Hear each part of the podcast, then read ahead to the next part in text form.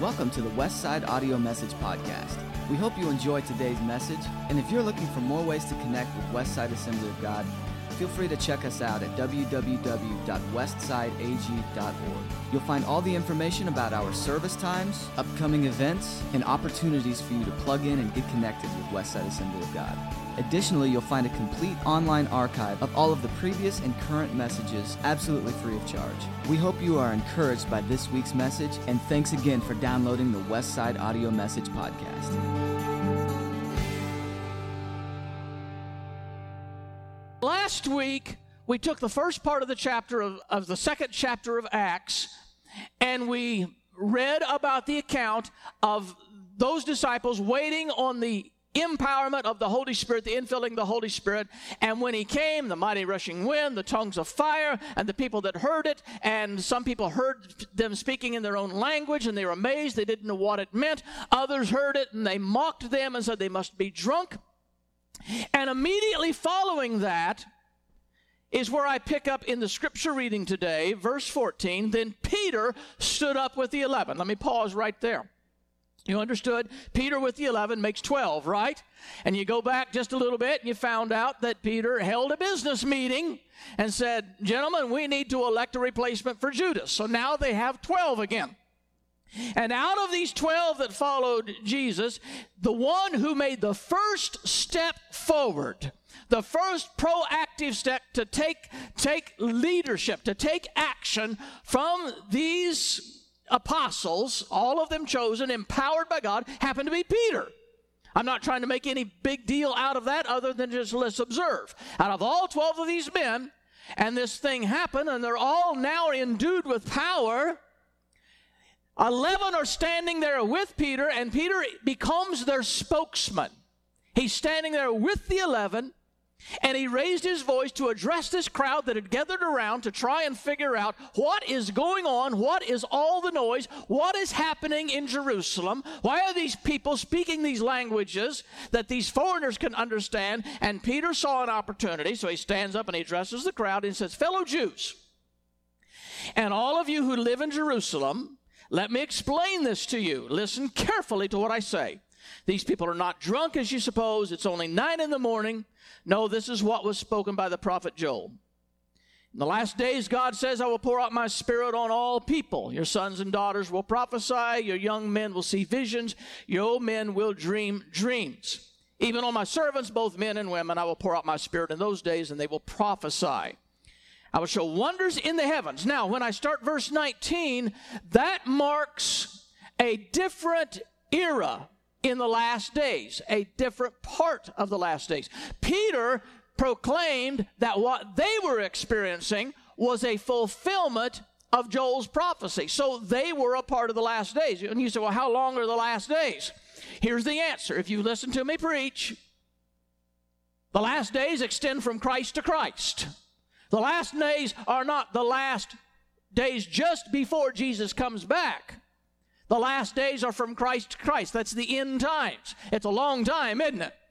But the closer we go through those that span of the end time, the closer we come to the coming of Jesus Christ. So that's how Peter was able to say, this is a fulfillment of that that in the last days. So you say, well, if that was the last days and that was fulfillment, then what makes you think it's for today? Well, we're, we're still a part of the last days. But verse 19 specifically zeroes in on a time period within those last days, within the end times, when he says, I will show wonders in the heaven above and signs in the earth below, blood and fire and billows of smoke, and the sun will be turned to darkness and the moon to blood before the coming of the great and glorious day of the Lord. That hasn't happened yet. That didn't happen when Peter gave this message. It hasn't happened in the centuries since then. It is yet future for us. So Peter was able to describe this is the beginning of it. This is where the outpouring starts. It goes throughout the end times. But even in the last days, whenever you will see these signs that lines up with the prophecies in the book of Revelation, even in that time, there's going to be a great outpouring of the Holy Spirit. And he says, everyone who calls on the name of the Lord will be saved, which is the focus of why this is all important, is so people will come to a saving knowledge of Jesus Christ. Fellow Israelites, listen to this. Jesus of Nazareth was a man accredited by God to you by miracles, wonders, and signs which God did among you through him, as you yourselves know. This man was handed over to you by God's deliberate plan and foreknowledge, and you, with the help of wicked men, put him to death by nailing him to the cross. God raised him from the dead, and freeing him from the agony of death because it was impossible for death to keep its hold on him. David said about him, and he quotes from the Psalms I saw the Lord always before me. Because he is at my right hand, I will not be shaken. Therefore, my heart is glad. My tongue rejoices. My body will also rest in hope. Because you will not abandon me in the realm of the dead. You will not let your Holy One see decay. You have made known to me the paths of life, and you'll fill me with joy in your presence. Fellow Israelites, I can tell you confidently that the patriarch David died and was buried, and his tomb is here today. So he was not that what Peter was saying is he was not talking about himself. He said, David died. But he was a prophet and knew that God had promised him on oath that he would place one of his descendants on his throne, seeing what was to come. He spoke of the resurrection of the Messiah, that he was not abandoned to the realm of the dead, nor did his body see decay. God has raised this Jesus to life, and we are all witnesses of it. Exalted to the right hand of God, he has received from the Father the promise of the Holy Spirit, and has poured out what you now see and hear. For David didn't descend to heaven, yet he said, The Lord said to my Lord, which would be a reference to the coming Messiah, Sit at my right hand until I make your enemies a footstool for your feet. Therefore, let all Israel be assured of this God has made this Jesus, whom you crucified, both Lord and Messiah. There's a little bit more to read. I'll incorporate that into my sermon as I go. But right now, I, I want to pick up from that scripture reading that uh, Robert Mounce, significant New Testament scholar, he's now passed away, looked at this and, and noticed there it outlines itself with three major points that Peter makes in his sermon. And those uh, points are he proclaims the historical account of the life, ministry, death, burial, and resurrection of Jesus as prophesied and fulfilled. The second point he makes in this sermon is there is a theological evaluation of the person of Jesus, both as Lord and Christ. And the third point he makes is there is a call to believe and receive forgiveness of sins. So, see, even back then, preachers had three point sermons. First, notice how Peter found this entry point for his sermon. The crowd came, they were mesmerized by what happened, they didn't understand it. And this is where Peter said, What a perfect opportunity to stand up and preach. I have the answer for their questions. So he took advantage of that. And when he stood up and he said, If you listen to me for just a minute, I will explain what is happening. But he didn't just explain what was happening, he took a few verses and he explained what was happening. So I kind of did the math on this. And roughly 20, 25% of Peter's sermons were devoted to explaining what happened. That meant 75, 80% of Peter's sermon was about, guess, Jesus. His Pentecostal sermon was about Jesus. I think that's a very good balance. I think that's really what Pentecost is about.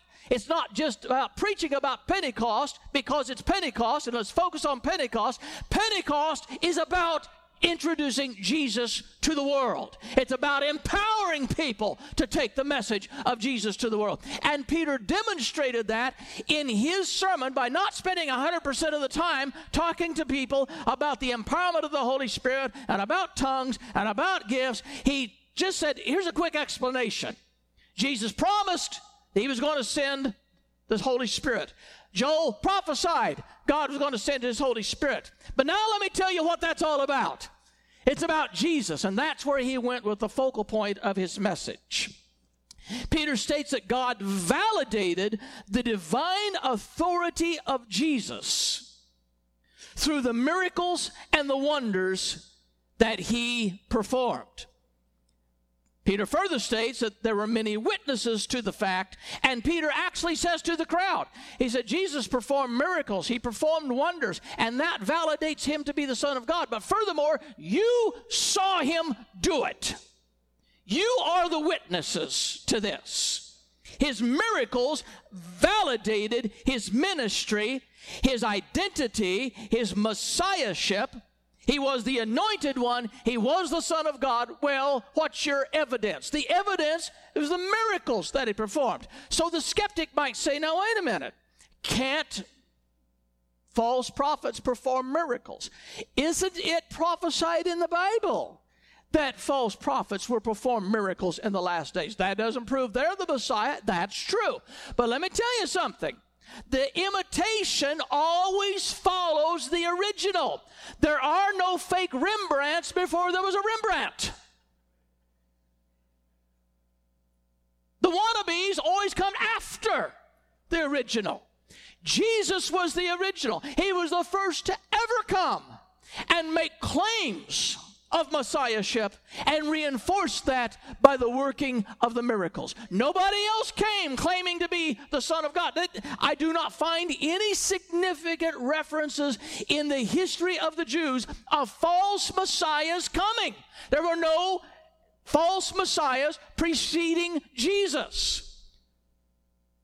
The false messiahs came after the Messiah came. Then they came out of the woodwork. In 2017, the National Geographic magazine ran an article about five men in the world today who claim to be the Messiah. See, the copies always follow after the original, they never precede. Five men claiming to be the Messiah. You know, as long as you're going to be a copy of the original, you'll never be as good. But Jesus is the real thing. He is the Messiah. And even if a few false messiahs do come along in the last days and they manage to do a few cheap parlor tricks and they manage to convince a few people, nobody else has ever conquered death. Nobody else ever will conquer death. None of these five messiahs that made the National Geographic is ever going to rise from the dead and come back having conquered death. Jesus is the only one. That we know he's the original. He sealed the deal. The next thing that Peter addresses when he's he's uh, uh, putting forth the case of Jesus is the death of Jesus, and uh, I, I'm I'm somewhat amused. I'm entranced, intrigued by where Peter goes in this sermon. He points out to his audience that Christ was crucified, and then the next thing he says is, and you know it because you did it. Now, he couldn't be voted out of anything, so he didn't care what he said. He is talking to these people, he's bringing the responsibility and the guilt right to their feet. The boldness of Peter in preaching this is breathtaking. It makes you wonder if he was worried about losing his audience at this point.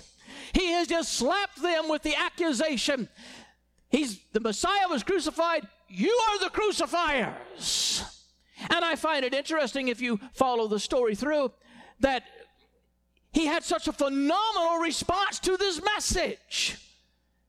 The truth was having an impact. And there may have been some offended, I don't know, but it didn't keep there from being fruit as a result of his preaching the truth. So notice how Peter marries together divine providence with human responsibility because it was, it was prophesied that Jesus must be crucified. But then on the other hand, Peter says to the Jews, You did it. So, how do you reconcile these concepts of God foreordained he must be the sacrifice, yet blame anybody who did it. Remember when we were talking about the foreknowledge, a predestination conundrum a, a week or two ago? How do you marry these two together? Well, there, there is a connection between these. And that is, even though it was prophesied he must be crucified, that does not absolve the people who do, did the crucifying of their guilt because their heart was wrong. They, they, were, they were spiritually blind. They were angry. They were rejecting God. So both things can coexist, and they do. It's the paradox of God's foreknowledge working together with the independent acts of men so that we are not able to refuse our responsibility just because God knew we were going to do this. Number three, he talks about the resurrection of Jesus. And he said, But God raised him from the dead, freeing him from the agony of death because it was impossible for death to keep hold on him. And that word agony is a word that is very commonly used in that language, in the Greek language, to refer to the labor pangs, the birth pangs of childbearing. So when he chooses to use this word, is it possible that he is making some allusion here? It was impossible for the grave to hold him. It was impossible for death to hold him. And our mind goes to you ladies who have had children when it is the time when it is now, when you're dilating, when you're on the delivery table, can you change your mind?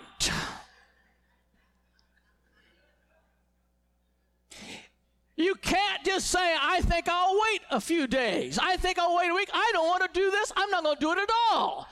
It's impossible for you to change your mind at that point. So, whenever he's using this term, it's impossible for death to hold him. Death could no more hold the Messiah down than a woman could hold her childbirth. He had to come forward.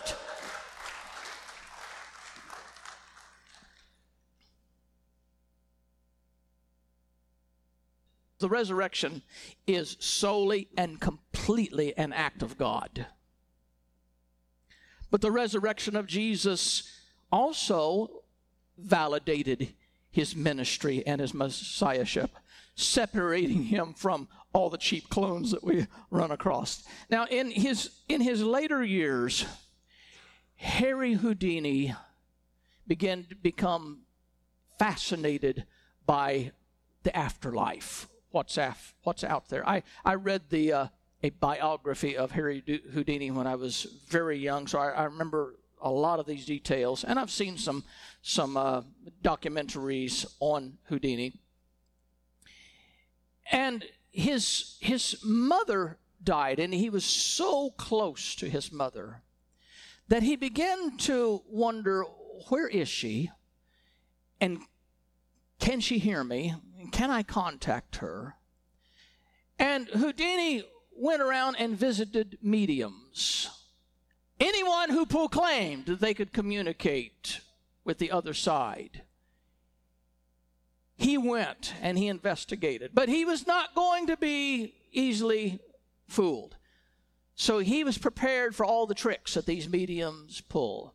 He had rubbed his calves raw with salt and he'd pull up his pant leg as he sit here and he would move his leg over close to the medium so he could tell immediately if they begin to move their feet around and hit switches and, and, and whatever they would do to, to make things appear to happen. So he exposed medium after medium after medium and said, we can, we can, uh, we can call your mother back from the dead. She will speak to you. And, and of course, when it came to the end, he found nobody who could legitimately do this. So he made a pact with his wife. And he said, when I die, I'm going to do everything I can to come back and communicate with you. And here's the secret password, so to speak. So that if you ever go to a medium and they said, here's your husband, if if I don't if they don't have the password, it's not me. Because he didn't want he he didn't want her to be easily fooled. So they set up this arrangement. Harry Houdini died, and we've not heard from him since. Jesus died, and three days later, three days later, we heard from him again. He's the real deal. He came back. He presented himself with many infallible proofs.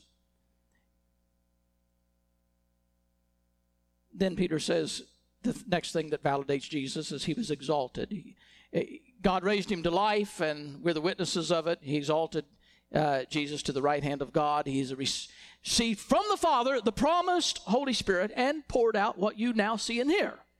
This is all because Jesus ascended, he rose from the dead, he ascended to the Father, he was seated with the Father, which means he is sharing the deity, the authority with the Father, which is the beginning of our understanding of the Trinity, the, the doctrine of the Trinity. And of, and of course, there are denominations that uh, deviate from that. Uh, there's a Jesus only movement. They do not believe that there's only just one person uh, in the Godhead and he runs around from place to place.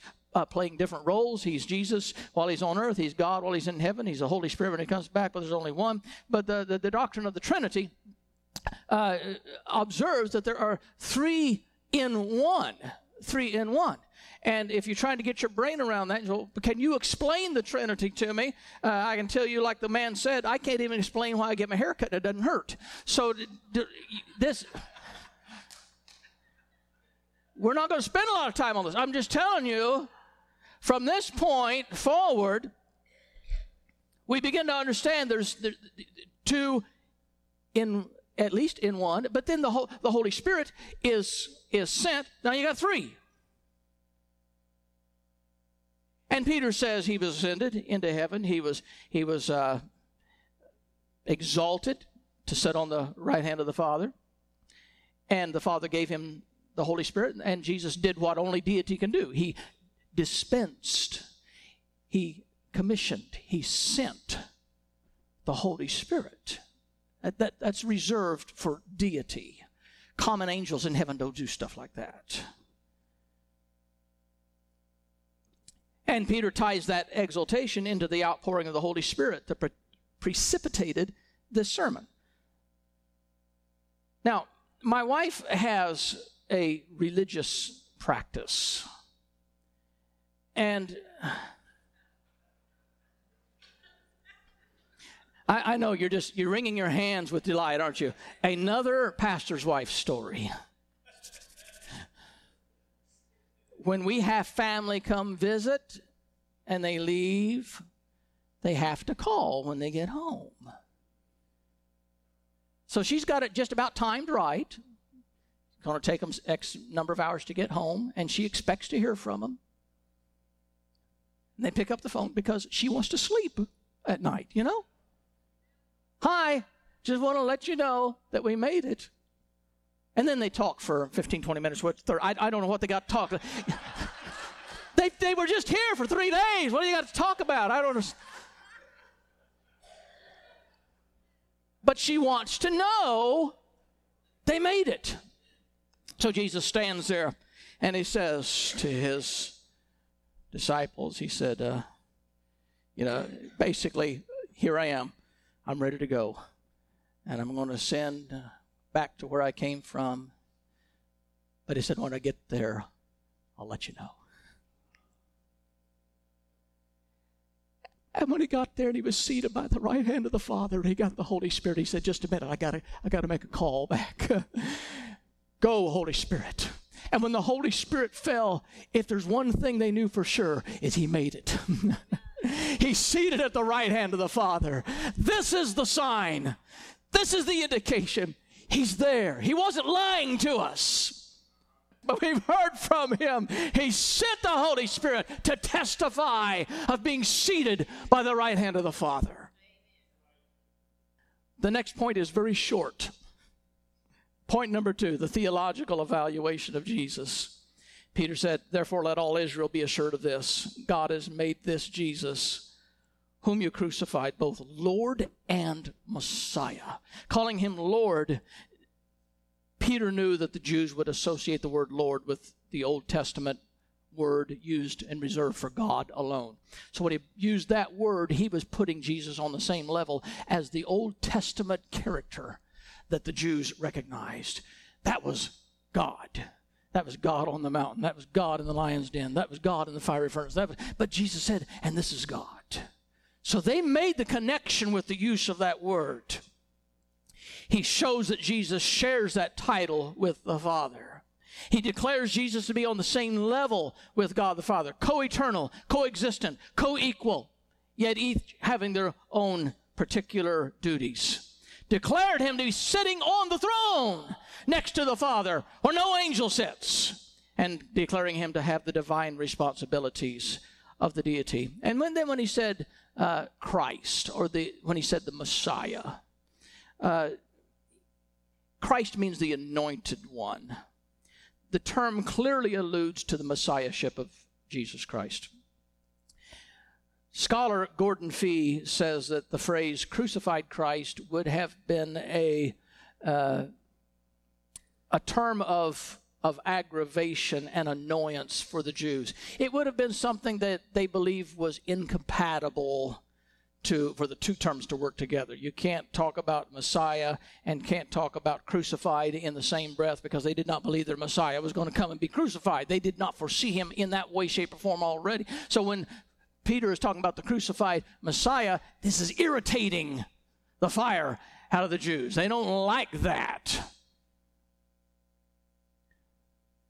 They could not reconcile the anointed one that they believed would come, being the crucified one who did come. So Peter delivered this double whammy to the Jews when he boldly proclaimed Jesus to be crucified, and then for the second time, which already aggravated them. And he said, Not only is he the crucified Christ, and I know you don't like that, but he's the one you crucified, and they didn't like that either. So he, he's just going for the juggler. He's holding nothing back. And the Jews believed that the Messiah would be their political deliverer. They wanted to be out from under the Roman yoke. That's what they were fully hoping for. Remember, whenever he was ready to ascend, the one you got any last minute questions? Yeah. When are you going to deliver us from the Romans? That was on their mind the whole time. But it was the Christian perspective that would develop, that would see the Messiah not as the political deliverer, but the deliverer from our sins, setting us free from the power of darkness that's what we mean by him being the deliverer. And the third point, Peter talks about the call to salvation. When the people heard this, they were cut to the heart. And they said to Peter and the other apostles, Brothers, what shall we do? They didn't know what to do with this. They were emotionally impacted by his sermon. And they were at a loss. I mean, they were convicted. They felt the power of their guilt, the weight of their guilt, but they didn't know what to do about it. And so they said, What? You got us. What do we do? And Peter replied, Repent! Be baptized, every one of you, in the name of Jesus Christ for the forgiveness of your sins. You will receive the gift of the Holy Spirit. I think I'm going to dare to branch off just for a minute. There is a segment of Christianity that believes that there is a formula for baptizing in water, which that formula alone is effective. And if you don't do it that way, it's not really an accurate, true, effective, legitimate baptism. So it's baptizing in the name of Jesus only. Because this is the this is the scripture that they point to be baptized in the name of Jesus. So it's it's been such a point of contention that oftentimes people from this other segment, this other sect of Christianity, have maybe left the conventional church with the conventional baptism and entered one of those churches. And one of the first things they're very interested in is how were you baptized? Were you baptized in the name of the Father and Son and the Holy Spirit? And if they say yes, well, you've got to be rebaptized. It didn't take. It's got to be done in the name of Jesus. And of course, the, the fallacy of that is, is uh, Peter was not by any stretch of the imagination trying to give a fixed formula for how to do baptisms. He was simply saying, be baptized in recognition of Jesus. That is the reason why you're being baptized. He was not by any stretch of the imagination say, use these words and these words only. So it's a misappropriation, misunderstanding of Scripture take it that far. And he says, when you repent and when you get baptized, you'll receive the gift of the Holy Spirit. For the promises to your, you and your children, and to all who are far off, and for all whom the Lord our God will call. And once again, if you try to take the Bible so literally that you say, well, Peter says it's for you and your children, and that's it. That's too literal. That's not what Peter was talking about. It was an expression that meant to you, and he didn't want to say, and to your children, and your children's children, and your children's children's children, and your children's children, because there's no end to it, because somebody legalistically is going to come along and say, well, he cut it off right there. It was just an expression to say it would go on from generation to generation to generation. We are the generations removed from that day of Pentecost, and the scripture is saying the gift of the Holy Spirit is for you. Every one of you here today, it's for you. Now, people preach, but it's the Spirit convicts. I mean, I wish I could convict people. I would, I would do it in full time, but I can't convict people. It's the Holy Spirit that convicts. Peter said it's for you, it's for your children, to all those who are far off. So it's for it's for your every generation, it's for every race, it's for every person, it's for every nation, it's for everybody. For all whom the Lord God will call. And with many other words he warned them. And he pleaded with them. Listen to what he said. He pleads with them, save yourself from this corrupt generation. Is, is there a more appropriate sermon for the 21st century America today than to borrow this from Peter and to plead with people, save yourself from this wicked generation? Save your children from this wicked generation. I watched as our two graduates came up and stood on this platform today and I thought to myself as we prayed, God, save them from this wicked generation. They stand here. We are launching them out from this church. They're going to go somewhere else. I won't be able to keep my eye on them. You parents won't be able to keep your eye on them. But God can keep His eye on them. So I'm praying, God, keep your eye on them. There is darkness like we've never seen in this world, and these kids are going to go out and they're going to encounter the darkness. Lord, let them be a light in the darkness, not encompassed by the dark, not engulfed by the darkness. Let them be a light that lights up the room with the light of Jesus Christ. Make them a testimony. That's that was what I was praying as we were praying. Make them a testimony. Make them an overcomer of the darkness, not victim victims of the darkness. I'm praying, save them from this wicked generation. I'm sick and tired of losing our kids. Save yourselves from this wicked generation. Quit playing footsie with the world. Save yourself from this generation. Quit compromising biblical values. Save yourself from this wicked generation. Quit compromising the truth of God's word. Save yourself from this wicked generation buying into the world's popular quotes and, and, and practices. Save yourself from this wicked generation. I, I imagine there could have been many different responses to Peter's sermon. We're not told of how everybody responded. No one thing, there was a number of people who said, What, what do we do? And this is what anointed preaching is supposed to do it's supposed to move people to know they have to do something. If they, if they just get preaching and go away and say, uh, that was a nice lesson we had today, but they aren't motivated to say, what, I've got, I need to do something. I feel so, so unsettled. There's something not right. I, I need to do something. That's what anointed preaching is supposed to bring them to a point of saying, what should I do? The, here's what you do. You repent, and you look for the gift of the Holy Spirit in your life. Because repentance and coming to a saving knowledge of Jesus Christ without the power of the Holy Spirit in your life is a losing proposition.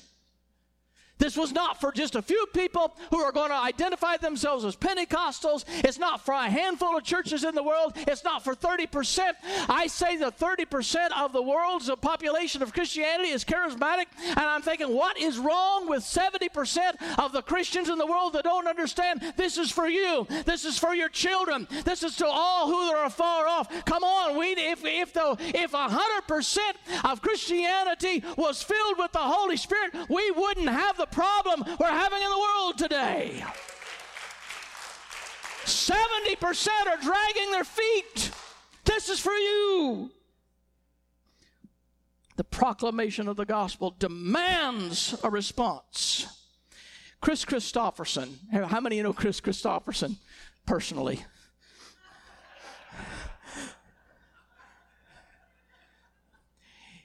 In, in a low ebb of his life. Who knows what was going on in his life? But in this low ebb of his life, he wandered down in Nashville, Tennessee, into Jimmy Snow's church. Jimmy Snow is the son of the famous country singer Hank Snow. That might resonate with some of you.